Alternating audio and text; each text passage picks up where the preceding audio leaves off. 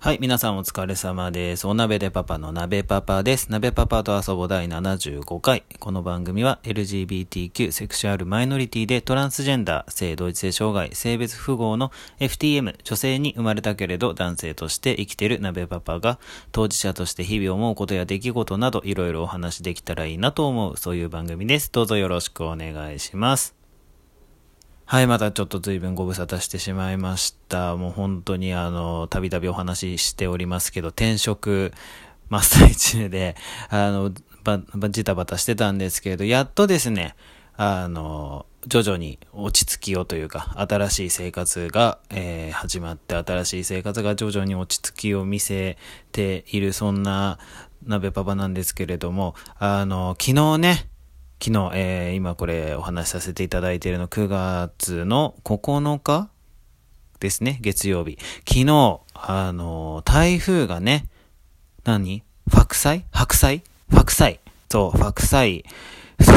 という名の、あの、台風が、あの、もう何十年ぶりだかわからないけど、関東を直撃するっていうね、もうだいぶな、あれだったんですけど、皆さん、いかがお過ごしですか？大丈夫でしょうか？お家の方とか、あのね、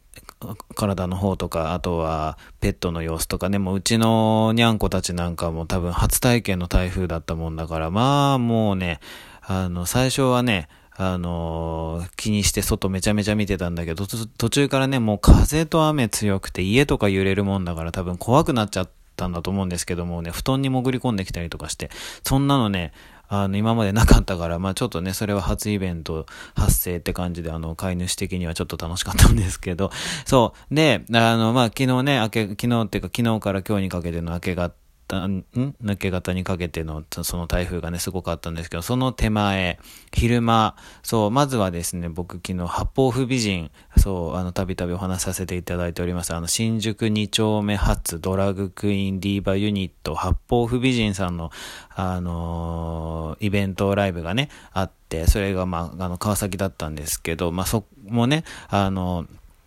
なんだろう、天候によっては、あの、まあ、内容を変えるかもしれない、歌えないかもしれないとか言ってたら、その時間帯だけ、あの、ほんとピーカンに晴れて、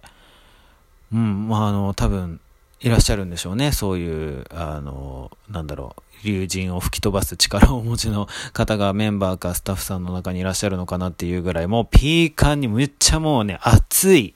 そう、ここは南国かっていうぐらい暑い、暑い暑い川崎で、その暑い暑い八方不美人さんたちのライブを見た後、そのまま、えー、有楽町の日本放送さんに、えー、と、京浜東北線で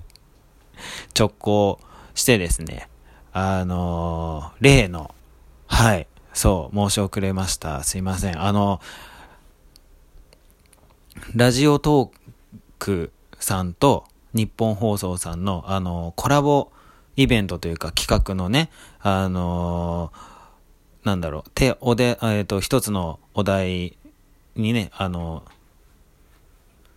ネクストトーカーっていうあのハッシュタグつけて、えー、そのお題に合わせて、あのー、何かトークして、で、あの、その中から、あの、選んでいただいてグランプリになると、あのー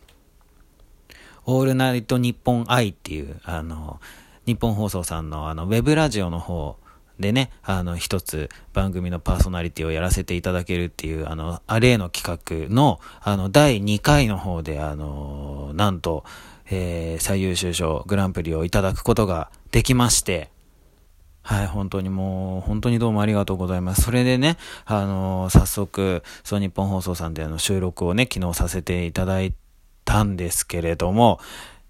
でもね、台風がね、そう、だからその八方不美人さんの川崎のライブ会場から、その日本放送に向かっているその京浜東北線、JR のね、京浜東北線内でね、もう車内放送で、あの、何線は8時に止まりますよとか、何線は9時で止まりますよとか、もう何線はもうあの、10時で止めますよとか、もう終電まで運転しませんからね、みたいな感じでもうずっとアナウンスしてるんですよ。これ、くのはいいけど、帰れないかなとか思いながら。まあ、でも僕、家もね、まあ、あの、ぶっちゃけ多分、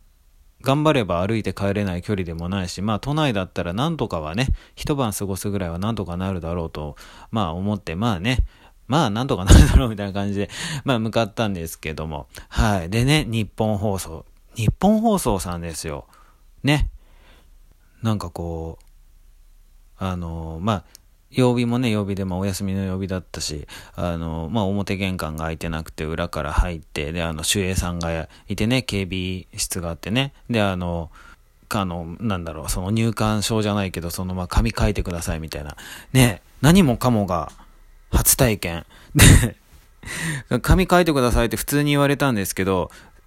何書いていいかわかんないわけですよ。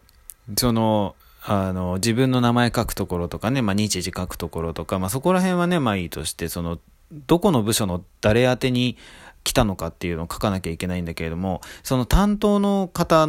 のね、そのお名前っていうか、その、まあ、まあ、この企画にあたって、いろんなスタッフの方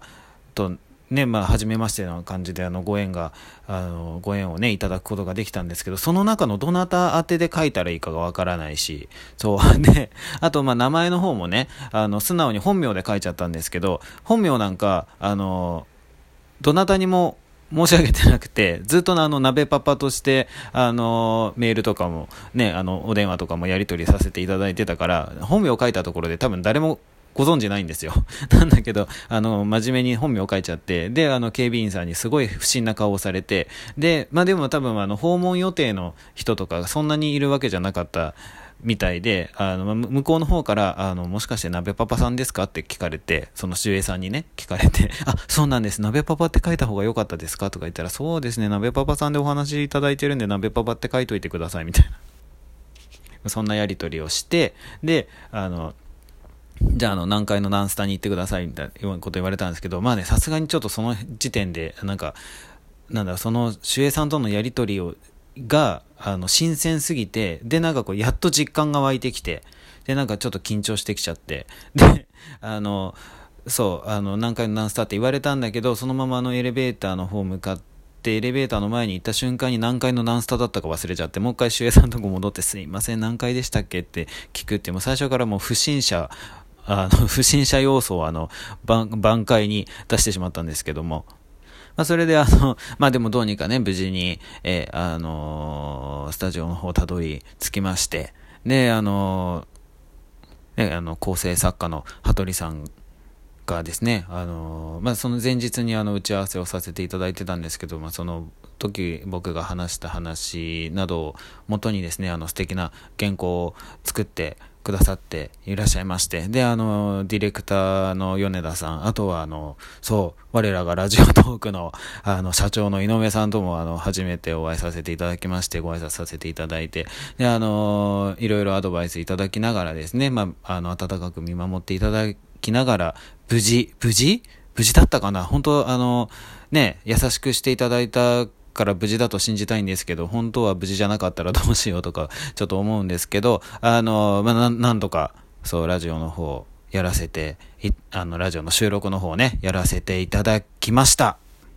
まあ、内容の方はね、あの、配信をぜひぜひ楽しみにしていただきたいから、あの、深くはお話はできないんですけども、まあ、ざっくり、その、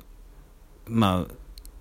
方向性としてはね、まあ、やっぱりまあ、鍋パパですから、まあ、何のネタかといったら、まあ、大体その LGBTQ、FTM っていうところのね、立場から、えー、お話しさせていただけることを精一杯。まあ、でも、とは言ってもね、あの、そんなこう、レインボーな方々を代表するなんてね、そんな、そんなおこがましいこともできるあれでもないので、まあ、一重にこの、なんだろう、一人の人生というか、まあ、まあ、鍋パパですよね。鍋パパとしてお話しできることを、まあ、精一杯いろいろお話しさせていただいてきたっていう感じです。いや、でも本当にね、まさかね、この、自分がね、あのー、しかもこの年37のアラフォーにもなって、突然、そんな、ね、あのメ、メジャーな放送局の、あの、ね、すごい、もうなんか普通にだから、普通の、普通にラジオブースですからね、あの、な、何あの、たまに、まあ、なんかテレビとかでね、その収録の様子なんか芸能人の方とかの密着みたいなやつでそのラジオ撮ってる様子とかをあのテレビとかで見たことがある程度の知識しかなかったですけど、まあ、まさにまさにもそれ普通にそういうブースの中、あの、ガラス張りの、あの、重たい扉の中入ってって、で、あの、マイクが、ボンボンボンって置いてあって、で、あの頭に、そう、片耳で聞こえるなんかヘッドフォンつけて、で、あの耳からこう、いろいろ、あのね、ディレクターさんの声とかが、を、あの、聞きながら、まあ、それをね、拾いながら、あの、マイクに向かってお話しするなんて、そんな経験をね、まさか、まさかすることになるだなんて、本当に、ラジオトークさんに出会うまでは、ま、全くもう、もう、本当予想も、微塵もしたことがなかったですし、で、まあ、そのラジオトークさんとね、日本放送さんのそのネクストトーカーっていう企画に、応募はね、あの、第1回も第2回もさせてはいただいたけれど、まさか自分がその選んでいただけるなんていうことも思ってなかったんで、本当、あの、貴重な経験をさせていただいたなと思って。そう。で、しかもまあ、こう、なんていうのかな、僕の、その、まあ、